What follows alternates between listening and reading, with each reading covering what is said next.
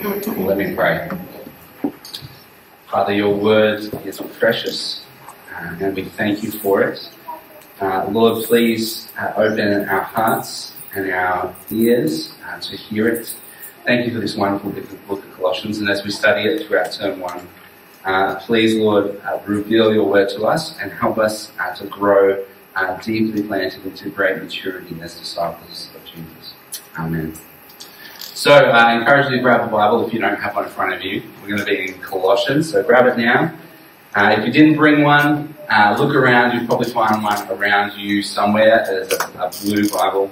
If you're not familiar with the Bible, Colossians is in the New Testament, uh, and it's one of Paul's letters to a church. And as Teresa mentioned, it's on page 983. So the book of Colossians uh, was a letter that Paul wrote uh, to the church in Colossae. I wonder what you think you might find if you visited Colossae today. Anyone want to have a guess? The answer is the same as what you hear in the room.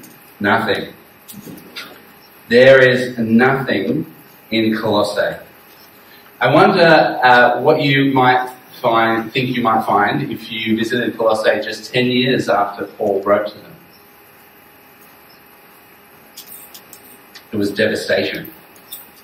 It was a city, uh, if you visited, uh, it would have been completely devastated. The reason being uh, that Paul wrote to this church, but no one knew that less than 10 years later there'd be an earthquake that would hit Colossae uh, and it destroyed it completely.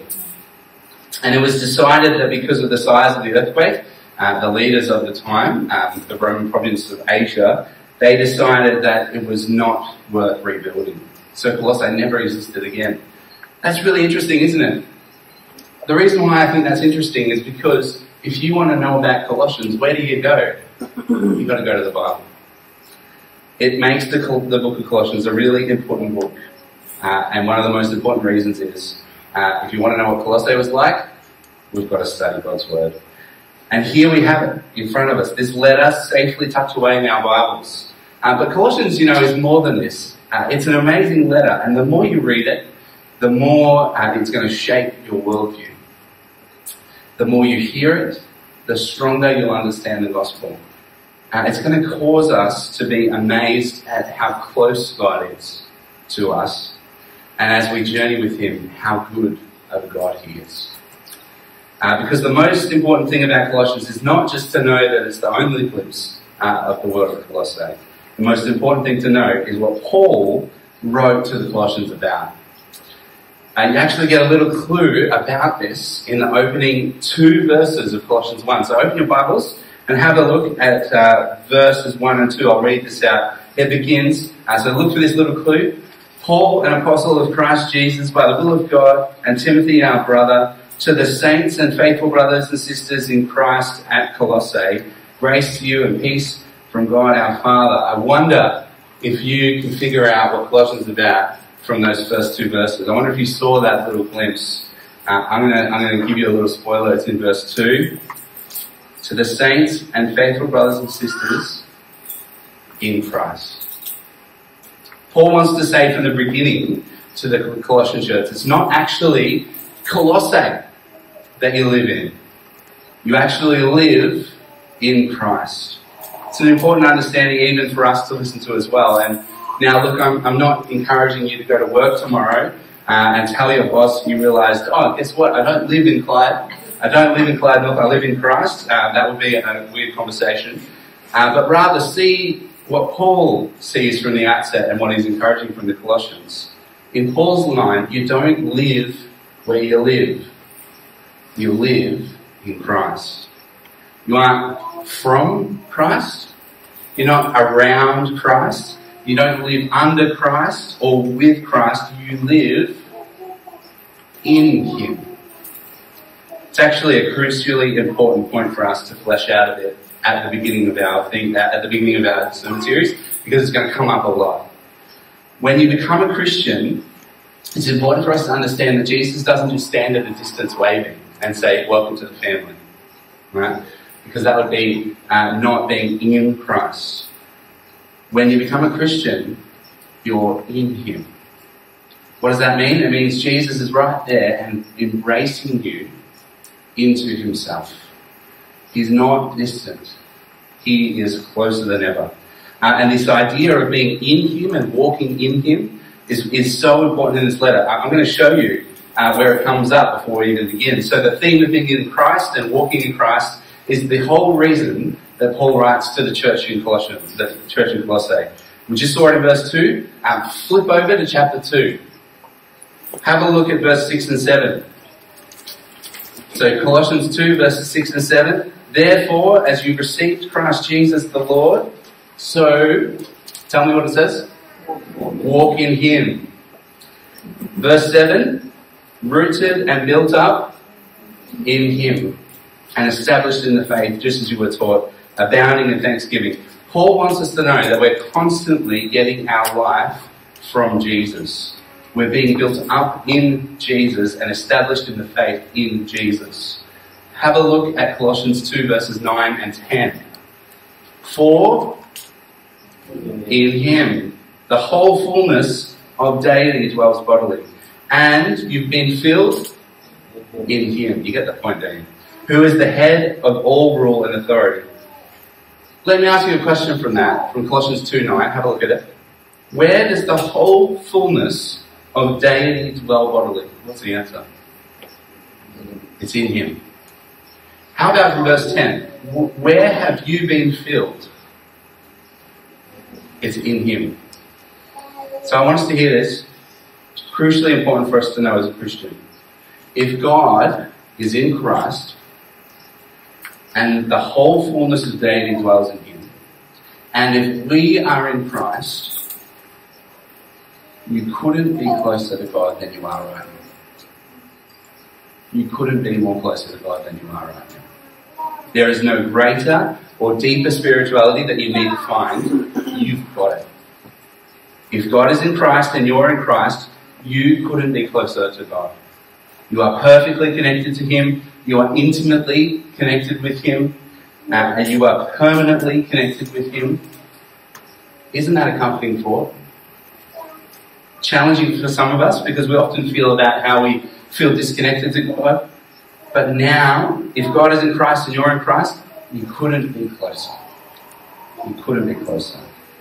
Because being a Christian isn't a thought or an idea or a feeling. It's a fact. It is a real relationship.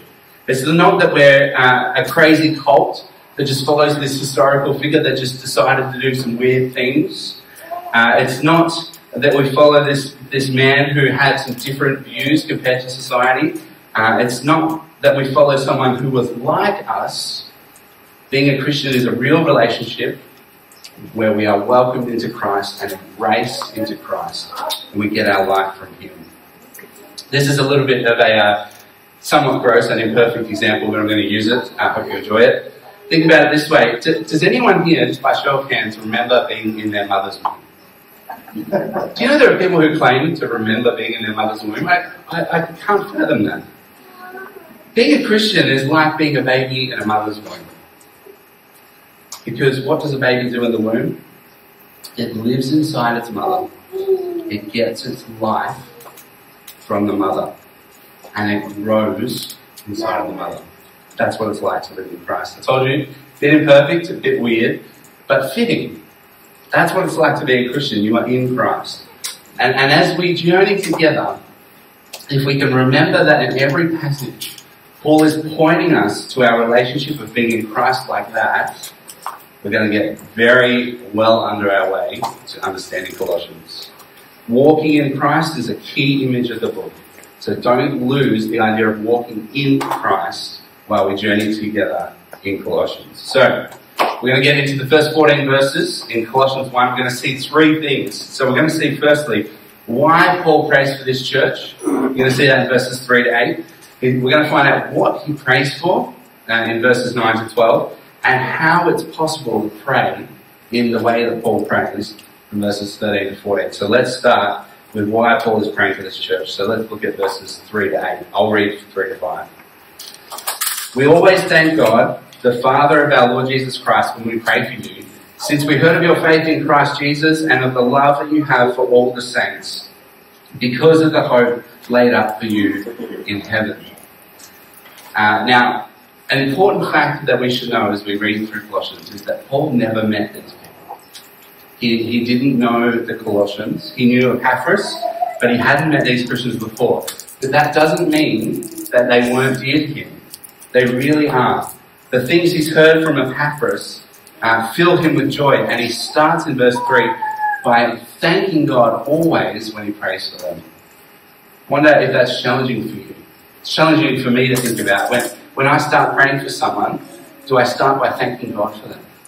Because Paul does. When I pray for someone, do I start by thanking God for them?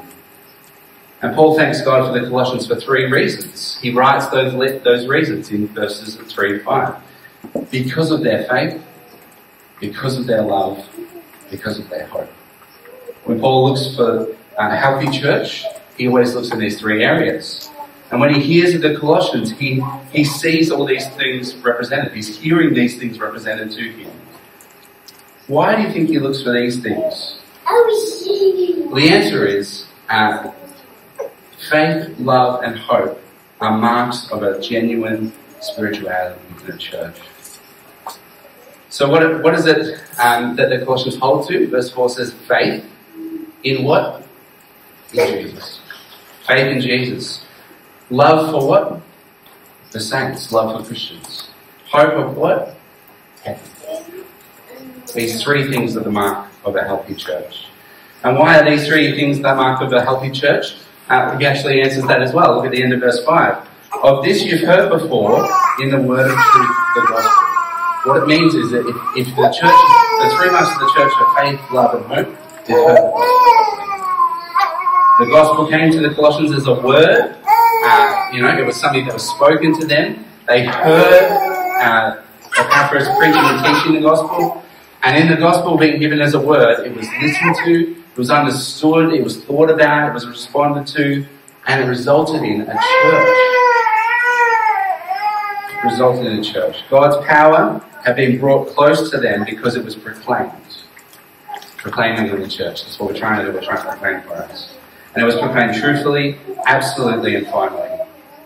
Because if you've heard the gospel truly and properly, the only response can be to, to trust Jesus, to respond to Him.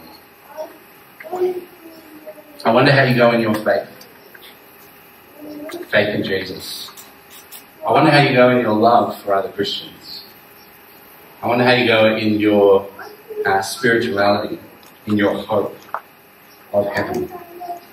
See, uh, I think if we're honest with ourselves, some of us like to focus more on others, and perhaps we like to tell other people that we're better in other areas.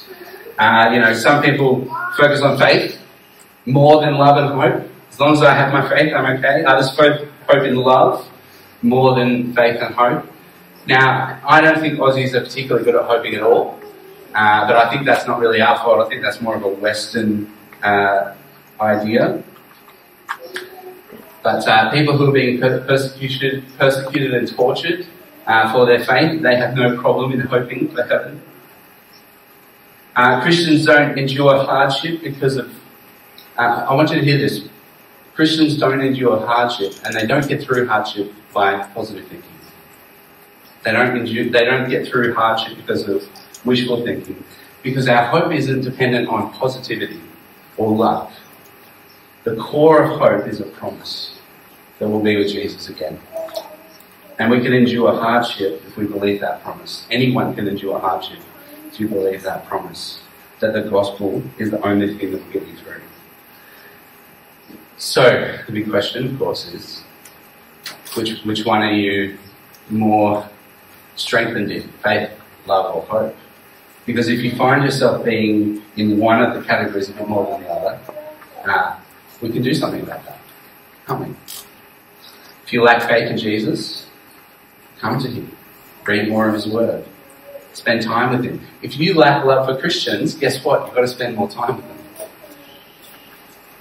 You, you've got to make time to journey with them. One of the most special things that you'll ever do in this world is journey with Christians because you'll learn uh, to journey with them through life, through joys, through sorrows, through hardships, through the best, through the worst. If you lack hope, just hear the gospel one more time. Mm-hmm. Just listen to it one more time. Let what Jesus did on the cross in defeating sin and rising to new life and being risen as King, let that fill you with hope again that this world is not all there is. Let's have a look at verse 6. The gospel came to the Colossians, as indeed in the whole world it is bearing fruit and increasing, as it also does among you since the day you heard it and understood the grace of God in truth. I think this is an important uh, verse for us at Proclaim Anglican Church uh, because in many ways we're in a similar position to the Colossians. I mentioned just before that this is our second week of meeting. Uh, we are a new church and the gospel has come to us and we're bringing the gospel to Clyde and Clyde North. But if we know the gospel well, we need to know verse 6. It's not just for the Colossians. It's for the whole world. It's not just for us. I've seen church plants rise and fall on this. We don't really want our church to grow. What? You don't want people to know Jesus? No, no, no. The main goal has to be that the gospel bears fruit in the whole world, not just in our world. It's God's great plan for the whole world that people are saved. And that humbles us to remember that the whole world is not our world. It's not proclaiming Anglican Church. Uh, the world is outside of us and they need to hear the gospel too. And that's why we're aiming to be gospel centered and word focused community that's on mission. Because the world needs to know the gospel. And that's why uh, Paul is praying this stuff for the Colossians. He thanks God for their faith. Uh, he thanks God for their love and their hope. He thanks God that they've heard the Gospels that, that they learned from Epaphras. Uh, and he prays that the church would remember that the gospel is not just for them, it's for the whole world. And that's the why prayer. So let's go to the next point. What does he pray then for the church? It's an important question for us to think about too. What do you pray for this church? What does Paul pray for the Colossian church? Let's see. In verse 9, Paul says that from the day they heard, they haven't ceased to pray for the Colossians. And what's he praying? Uh, he prays asking, so he's asking for something Asking that you may be filled with the knowledge of his will in all spiritual wisdom and understanding. So what's he praying for? He's praying that people in the Colossian church would keep growing and maturing as Christians. What a wonderful thing to pray. That's my prayer for us as a church. And in fact, I want to share with you that that's the prayer of our leadership team. So uh, we just had our first uh, church leadership team meeting this week. And I asked every person in the meeting, what's one prayer that you have for Proclaim this year? Without even bringing up that I was going to put this in the sermon, uh, I just asked, what's your, what's your prayer for Proclaim? I, and uh, I wanted to share with you a few of the responses. So, what's one prayer you have for Proclaim this year? Someone said, I'm praying, this is a quote, okay? I'm praying that we grow in our maturity and faith in Christ as a church. Another person said, I'm praying that we remain confident in the sufficiency of the gospel, especially as the novelty of being a new church plant wears off. And someone else said, I'm praying that we'll be a church that makes mature disciples. I'm not sharing that with you to show off and say, hey, you know, look how great our leadership team is. We, are just sinners. Uh, I just want to highlight that they're on key with what Paul wants to pray as well. And that's the heart of our church as well. What are we praying for Colossians? We're praying that as a church we would know Jesus deeply. That we would know Him deeply. And that's what the proclaimed leaders are praying for you too. We're praying that for us. That we would know Jesus deeply. What else is Paul praying for? That's one aspect. Let's get to verse 10. So as to walk in a manner worthy of the Lord, fully pleasing to Him, bearing fruit in every good work, and increasing in the knowledge of God. So what is added to the prayer of knowing Jesus deeply? It's working, uh, walking in worthy ways.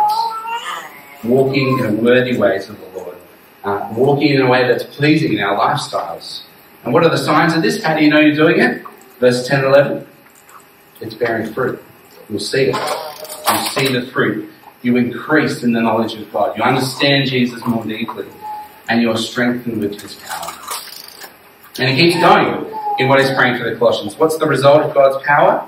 Verse 11, endurance, patience, joyful thanks. So not only does God's power give you those things, endurance, patience and joy, but also verse 12, it ends in you giving thanks to God because He qualified you to share in His kingdom.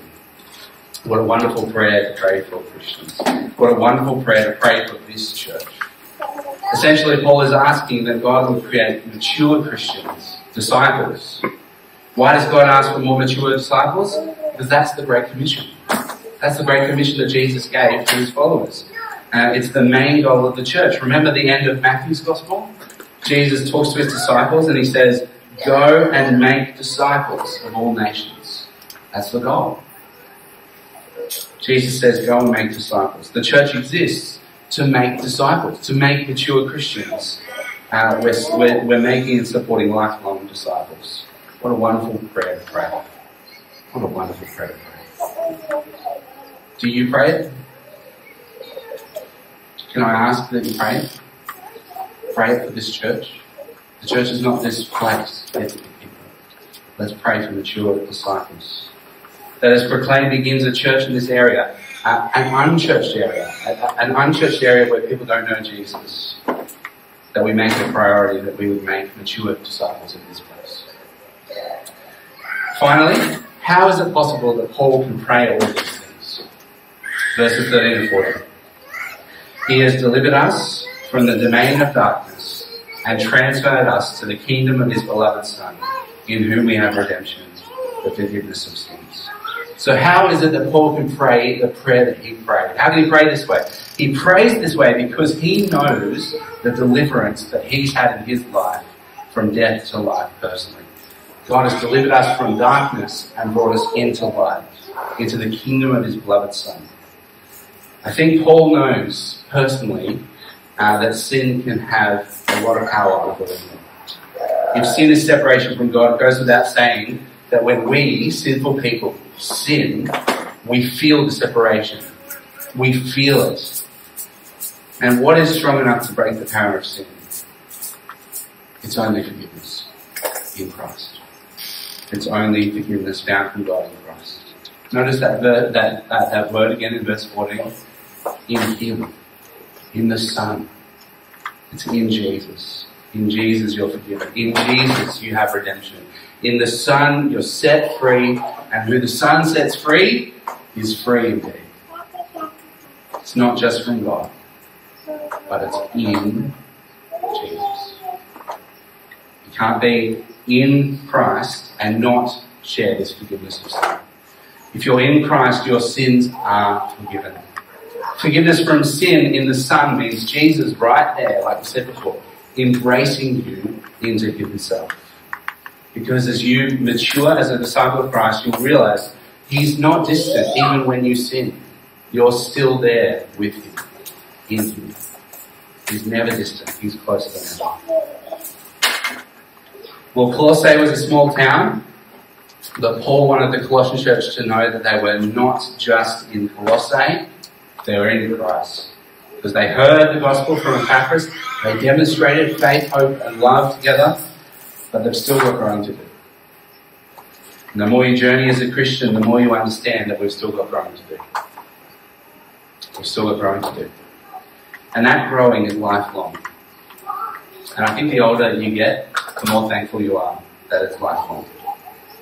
So Paul's not ceasing from praying that they would be filled with knowledge, wisdom, understanding. He's praying that they would walk worthily in Christ. He's praying that they would bear fruit He's praying that they would increase their knowledge. He's praying that they're strengthened with power for endurance to run the race with patience and joy. He's thankful that God has qualified them to share in His kingdom. And he's praying that Colossae would know Jesus deeply and be mature disciples. Why does he pray this, this way? Because he knows the forgiveness of sin is only possible in Jesus. That in Christ, redemption is found. That's the why, what, and how of why Paul is praying this church. I think it'd be fitting as we as we put in prayer that we pray this for ourselves. Let me pray. Lord Jesus, thank you for this amazing letter of Colossians. Help us to uh, sink into it deeply and help us so that the more we hear it, the stronger we'll understand the message of the gospel. And that it will cause us to be amazed at God's closeness as we journey with Him. Lord Jesus, would we know that we're not just Clyde North or Clyde or the suburb that we live in? Help us to know that we're in Christ. That to be in Christ means Jesus is embracing us into Himself and that He's not distant, but He is closer than ever. Please help proclaim to be a church that demonstrates faith in Jesus, hope in heaven, and love for each other. Father, we have a lot of growing to do. Thank you for the lifelong journey it is to be a Christian. Please help us not to stop knowing Jesus more and more deeply. May we grow further in our maturity. May we never forget that forgiveness of sin is possible because you delivered us from the domain of darkness and transferred us into the kingdom of your beloved Son. And it's in Jesus that we have redemption. It's the Son. And who the Son sets free is free. We pray this all for our sakes and for your glory. Amen.